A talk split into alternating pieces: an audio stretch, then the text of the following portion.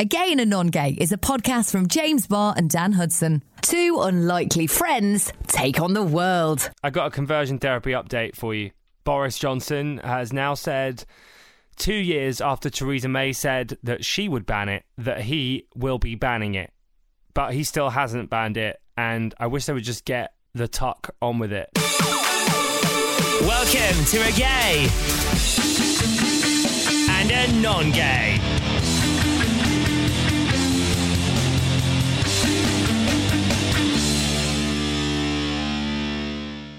Welcome to a gay and a non gay. I'm James Barr. I'm gay. That's Dan Hudson. He's non gay. This week's episode is a very difficult and upsetting listen. But as I'm sure you'll agree, it's incredibly important. We're about to get pretty real on the situation affecting our community in Chechnya. I've always felt that an attack on one of us is an attack on all of us. And if I'm honest, this episode feels like that. It contains multiple references to the use of concentration camps, murder, and torture. I mean, I, I don't know what to tell you, but I do know how important it is this is all talked about. So, in April 2017, the world learnt that anti gay purges were being carried out in Chechnya, a semi autonomous republic within the Russian Federation. This has continued over the last three years and it's included state sanctioned murder, forced disappearances, abductions, torture, imprisonment, and an unknown number of people have died after being detained in what are described by human rights groups as concentration camps. Amnesty International say that LGBTQ plus people are living in fear of humiliation, torture, and death at the hands of the authorities. The head of the Chechen Republic says gay people don't exist in Chechnya and that such people would be killed by their own families. In some cases, gay men have been let out of prison specifically to enable their family to murder them. A report by journalist Masha Gessen in The New Yorker revealed that in the absence of international political pressure, LGBTQ plus people in Chechnya had formed a vast underground network of safe houses, contacts, and pipelines to help some of these vulnerable people escape. And after reading this article, renowned filmmaker David France travelled to Chechnya and for the next two years embedded himself inside this network of incredibly brave people who are putting their lives at risk to help others. You can watch Welcome to Chechnya on BBC iPlayer in the UK or HBO in the US. And David today joins us from New York on the podcast. If you're moved by what you hear today, please consider donating to the Russian LGBT network head to help.lgbtnet.org slash Chechnya. A gay and a non gay. Hi, David. Hey, how are you? Um, all right. Although, if I'm honest, I found this movie incredibly difficult to watch. Yeah. As I'm sure many of us did, gay or non gay. It's not a pretty story. It, even just knowing about it is, you know, awful. I mean, here's an atrocity that is ongoing. It's Hitler like. It is generating almost no, you know, outrage by world leaders. You know, I felt obliged to go and amplify the voices of the people who are countering it there in Russia. And why is why is the world ignoring it? You know, one can only guess. And you know, I think you need to do like a PhD dissertation on it to try to figure this thing out. The revelation of this genocide against LGBTQ Chechens uh, in the south of Russia made headlines in April of 2017, and that was just a few weeks really after Trump comes into power. And Trump really changed everything about the news cycle, I think. Not him alone, but I think he's had an enormous global impact on the way news is covered and the shallowness of the way news is covered. And certainly we've seen that even pre Trump in the UK around Brexit, et cetera, that we have a, a media sphere that makes very little room for the kind of in depth stories from other parts of the world that deserve coverage that used to be the the purview of the wheelhouse for global media. And in this instance that everything's so um, inwardly focused and kind of character and personality driven that even an atrocity of this sort a, a crime against humanity like we haven't seen in generations can't find um, a place to hold on to in, uh, in newspapers and news reporting organizations around the world. So i think I blame the media the most for not holding politicians to account for this, but certainly it's the politicians who created this problem for the media in the first place. So, take us back then to that moment where you first saw this article and decided to do what you could about it. You know, I read those articles in April 2017, and it wasn't until later that summer that, that the New Yorker sent a reporter into Russia to see what was going on. And, um, and she reported that in the absence of this kind of, you know, heated, uh, angry res- response from the rest of the world, the atrocity was ongoing and it was left to just ordinary people in Russia to mount some sort of response to this. And she painted a picture of a desperate campaign by LGBTQ Russians to build this vast underground railroad, really, of uh, safe houses and pipelines and connections at borders and stuff that you could only imagine in movies. And that, in fact, they were also going into Chechnya and rescuing people by hand in these daring, really perilous missions that uh, the world knew nothing about. So I reached out to them right away and said, let me tell your story. Let me witness this in a way to help bring a larger attention to what's going on there. I was shocked with what I saw that this thing was still ongoing and how horrible the treatment of against the queer community is there but also shocked by the willingness of these people who are, had staged this response to take on such risk to really give their entire lives over to this, you know, desperate campaign. They moved me in really, really fundamental ways. I don't think I've ever met people who could have been doing anything else, who instead gave themselves over entirely to rescue a group, group of people they don't even know. That's what really moved me about this story. Not the hatred, not the atrocity itself, but the ways these people who are just like you and me just derailed their whole lives. I can't I, I, can't find the words that explain what they've done. I mean, we see that in the movie. I think in, in parts they're risking their own lives, their own safety to help other people who are just as vulnerable as they are. Dan and I did a documentary about gay conversion therapy happening in the UK, and I feel like it wasn't enough. And I I've cried about it. Like I, I feel like I've done a lot, but I haven't done enough. And I wonder if you feel that in this situation too. What can we do that is enough? What we have to do, first of all, is reject this silence around this subject. You doing this segment on your podcast is part of that. We all went silent after those first stories three years ago. And we did it because we didn't have the, the guts to do what those queer Russians have done, which is to say, we can't just turn our backs on this. We can't just, you know, wish them well. We've got to do something and uh, what what I felt I could do as a filmmaker was to to elevate their stories in a way that gives people an understanding what's happening there, that breaks through the, the media silence, that challenges and confronts head on the denials by Putin and the Kremlin that anything is happening there at all. You know, they have said to us over the years, over the three years since this uh, this genocide has begun, that they have traveled in, they've sent investigators in and human rights experts into Chechnya, and they don't find anybody who testifies to any aspect of this. There is no evidence. That's what they say. Uh, welcome to Chechnya. You know, is that evidence? And that evidence, if it's not going to be judged in a court in Russia, should at least be judged in the court of public opinion. So talk about it. Make sure people aren't forgetting it. Another thing we can do is to help those folks who are doing the work in Russia I mean, it's the Russian LGBT Network, which is a national organization set up to do things like have workshops and conferences around you know issues of importance to the community. They they were never in the in the business of operating by night in the shadows in safe houses in secret locations, switching cars and switching homes and hiding themselves and fleeing danger themselves. So here's an organization that's taken all of this on. They need our help. Their partner there is the Moscow Community Center setting up all these safe houses. They need our help.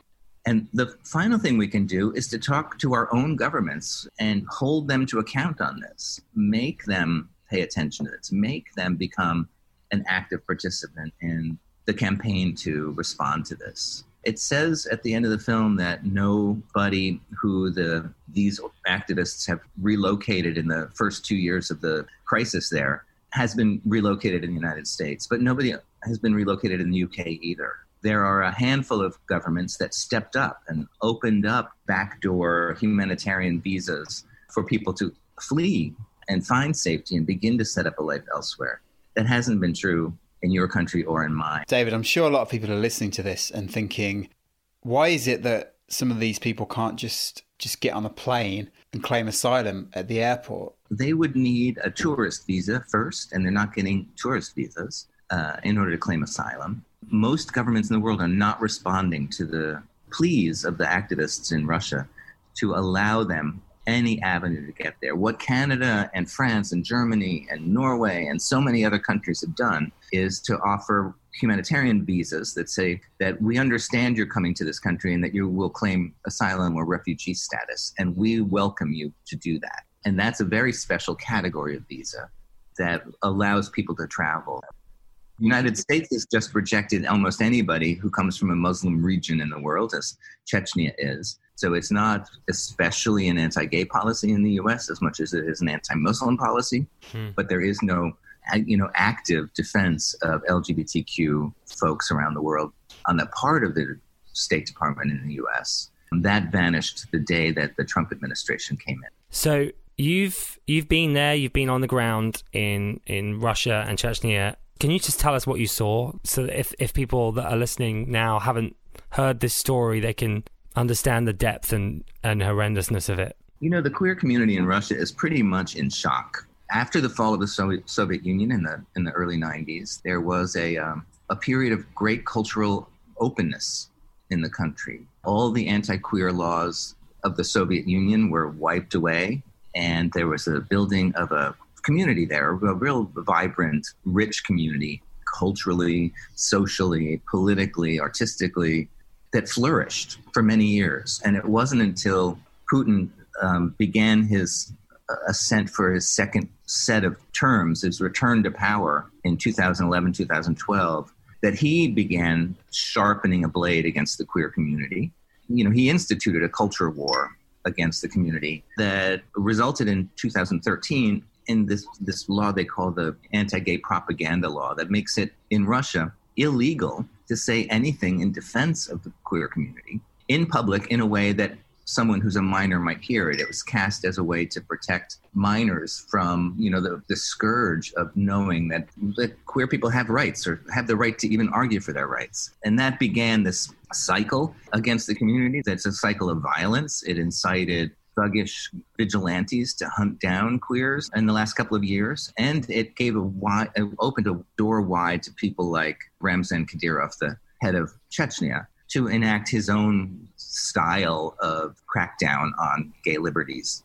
It's been a whirlwind that came to its most recent head just two weeks ago when the, the Kremlin pushed through a series of constitutional amendments designed principally to allow Putin to be president for life. And they did pass. It was an all or nothing uh, referendum. And uh, it included at least two anti gay measures. One, um, constitutionally now, prohibiting queers from marrying. So it's just been a, a, whiplash for the community. It makes it very unsurprising that the extreme political elements in the country would be enacting extreme responses to it, like this one, which is unmatched since Hitler. A government led, top down, systematic campaign to round up and eliminate all LGBT people the final solution. We've heard of this before, and there it is happening right before our eyes. And that's why, for me, it's a horror that nobody's responding to it politically. Like, where is the United Nations? Where is the Security Council? Where is the European Union? Where are all these people who understand what is right and wrong about this situation? And why aren't they speaking? Why aren't they doing something effectively that could bring it to an end? I wanted to ask you about the alleged roundup, abduction, and, and torture of, of gay men in the Republic. That's a clip from David's film Welcome to Chechnya and leader Ramzan Kadyrov being interviewed by US television. His response now you can see why he came here and what he's getting at with these questions. This is nonsense. We don't have such people here. We don't have any gays. More from David shortly.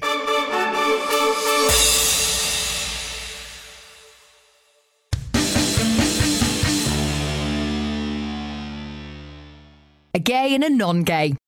Were you scared when you were there?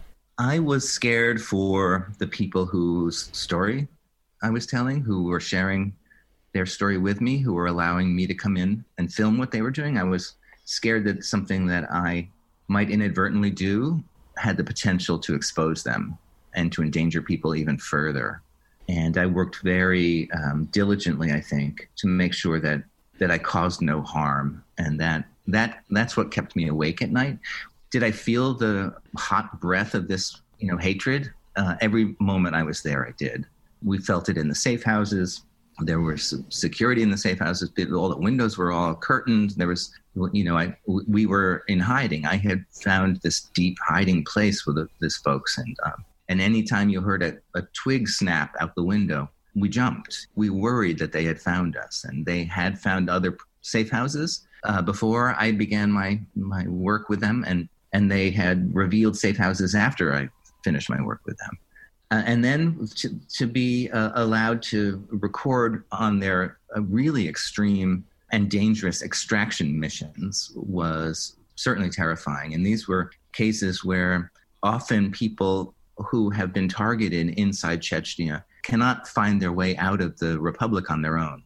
And they reach out to the activists and say, Look, I got to get out of here or they're going to kill me and I just don't have the wherewithal to do it myself. I'm not clever enough to do it without detection. I don't have the money. I don't have the capacity to get out on my own. And, in those instances, these ordinary Russian activists, I keep calling them ordinary because they're they are so much like me and you, but they're doing these extraordinary things. They actually go into the region and concoct methods and cover stories and scenarios to allow them to physically accompany people out of the out of the region and, and into uh, nearby airports and um, to nearby countries if possible, or to distant cities inside Russia where they might be able to park them for a while. And those missions, those extraction missions, are the, the most dangerous order. And when I was filming the scene that we have in the in the film of one of those extractions, you know, I don't think I exhaled the entire time I was I was witnessing what we were doing. It was we were really just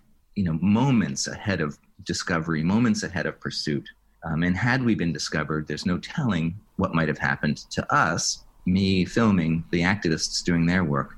But we did know what would happen to the young woman who had reached out for help. And, and that knowing what would happen to her is what really motivated us as we were trying to get her out of there. But I mean, you must be in real danger because they'll look at your passport, take one look at uh, the other films that you've made. Yeah, I, Google reveals my my base interests. Yeah, I mean, do the do the Chechen authorities not just take one look at you and think this guy is clearly here to stitch us up? Let's get rid of him. I mean, that could so easily happen. Well, I will tell you that as we were leaving the region with Anya, the young woman, um, I was in the second car. We were the security car there was nothing that attached us to the car in front of us. There was no reason to believe that we were at all connected. Uh, Anya and her car got through the, the last of the checkpoints, but they stopped us and they saw my American passport and it did freak them out and they did detain me. It was just great good luck that, that the checkpoint, you know, was not internet connected. They didn't look me up. They sat with me and, um, you know, interrogated me to understand why I was there. And I had, uh, you know, I had developed a, a, rich cover story to describe myself as just kind of a nutty, wealthy American tourist who was spending, you know, too much money doing extreme kind of tourism. And it worked. They, uh, they believed me, so they were able to let me go. But yeah, thank God there was no Google in that little unwired hut that they that they kept their authorities in. There's obviously a lot of violent footage in the film as well, and I shudder to think of what's happening that isn't on film. Did you have to make tough decisions on what to keep and what not to keep? We were very uh, careful about um, wanting to inform the audience and not wanting to unduly upset the audience. We wanted to em- empower the viewer to know what was happening there beyond any doubt and to to become kind of implicated in this the knowledge and to to help the audience find motivation to do something to help. So there were there were aspects obviously that we didn't put in because they they were uh, you know too extreme and might be more powerfully used as evidence in court than um, as evidence in you know a ah. documentary record like this. But mostly what we were doing was trying to respond to the claims of the leadership in Russia that this is not happening and that there's no evidence of this happening when indeed there's evidence. And as you see in the film, it's evidence that they recorded themselves as they were committing these crimes. They recorded them either as, you know, deliverables that they would give to their superiors to show that they are carrying out the orders of the, the local leader in Chechnya, or as trophies joyously shared among themselves as uh, kind of gleeful examples of, of, what they're what they're working on. They were all sourced publicly. I mean, these are uh, videos that they were swapping on WhatsApp groups and Telegram groups and, and other open groups. They were making no effort to keep it a secret. That's the evidence that the courts in Russia have failed to allow. That's the evidence that the investigative committee in Russia has failed to investigate. And instead, they just they purposefully turn their their back to this and that's what the film is hopefully is able to accomplish, which is to say, it's time to start weighing this evidence and it's time to start seeking justice. You've used this revolutionary technology to make the film whereby the people that you see aren't actually it's someone else's face and you know it's really remarkable you wouldn't know by watching at all if I hadn't read that that's what you'd done, I, you know, I wouldn't know from watching it. Um, how does it all work and, and how did it come about? Uh, what I learned when I first arrived in the safe house system was that the people who are survivors and who are fleeing for their lives are being pursued across the globe. It's not enough to get a, away from and outside of Chechnya. This campaign is described by Ramzan Kadyrov, the leader in Chechnya, as a blood cleansing. It is a perverse theory that it would be possible to round up and liquidate every LGBTQ Chechen, and that in doing that, you would somehow render the ethnic minority there, you know, free of gay people. There's a vast diaspora of Chechens around the globe. Pressure is put on them by the government or on their family members back home to pursue these people, mostly young people, as you see in the film, pursue them wherever they go and bring them back for this ultimate conclusion, this ultimate elimination. And so when I went to them and said, "Let me tell your story," they said, "You know, you know what that would do to me? Um, it would kill me." So I, I promised that I would find some way to disguise them. What we ultimately were able to develop for the first time was this technique that allows us to, to use other people's faces and digitally map them over the faces of the people in the film. So it's a pixel for pixel uh, mapping that doesn't change anything about what happens in the film. It just changes the skin of the person who, who is there depicted in the film. And in order to do that, I went in New York and Los Angeles, mostly in New York, to activists, uh, for the most part, LGBTQ activists. And I said, Would you lend your face as a shield, like a, a human shield, to protect uh, the folks who are in the film? Uh, and they all said yes. They were actively interested in doing it. It was a kind of an activism that that moved beyond the street activism that, that they've, they've been carrying out in defense of the people in Chechnya. And so they came into a, a studio with me and let me film their faces from all angles. And then there, I, I ingested this data into a, an algorithm that, through artificial intelligence, uh, and wow. deep machine learning was able to do that mapping pixel over pixel. So when you see the person in the film crying, for example, that's actually them crying. It's just somebody else's eyelids, somebody else's cheeks, somebody else's mouth. It's really moving because it's kind of it's exactly what you sort of feel you wish you could do and you are kind of empathizing with the character a lot. That is amazing. Um since this movie came out, I'm sure a lot more people have contacted the Russian LGBT organizations, and I just wonder: have you heard from anyone suffering right now? This is still very much happening, right? It's still very much happening. The um, the film launched, of course, on the the 30th of June, 1st of July. Um, but several weeks before that, the trailer dropped, and it went it went viral in Russia. Within 36 hours, I think it had over a million views a lot of those views were people playing guessing games in Chechnya about who was who. Could they figure anything out about what was going on there? It put an additional fear in the hearts of queer people who are still inside Chechnya. Many of them reached out. There are uh, an estimated you know tens of thousands of people who are trying to survive inside Chechnya without leaving. They're trying to not be uh, exposed. They're trying to live a peaceful life in their community in their culture, in their extended families. People don't want to leave. They want to be okay there. So it wouldn't be possible, for example, to just go and remove all queer people from Chechnya and call the problem solved. It's hard for people in those really traditional cultures to, to think of ways of, of having a life outside of there.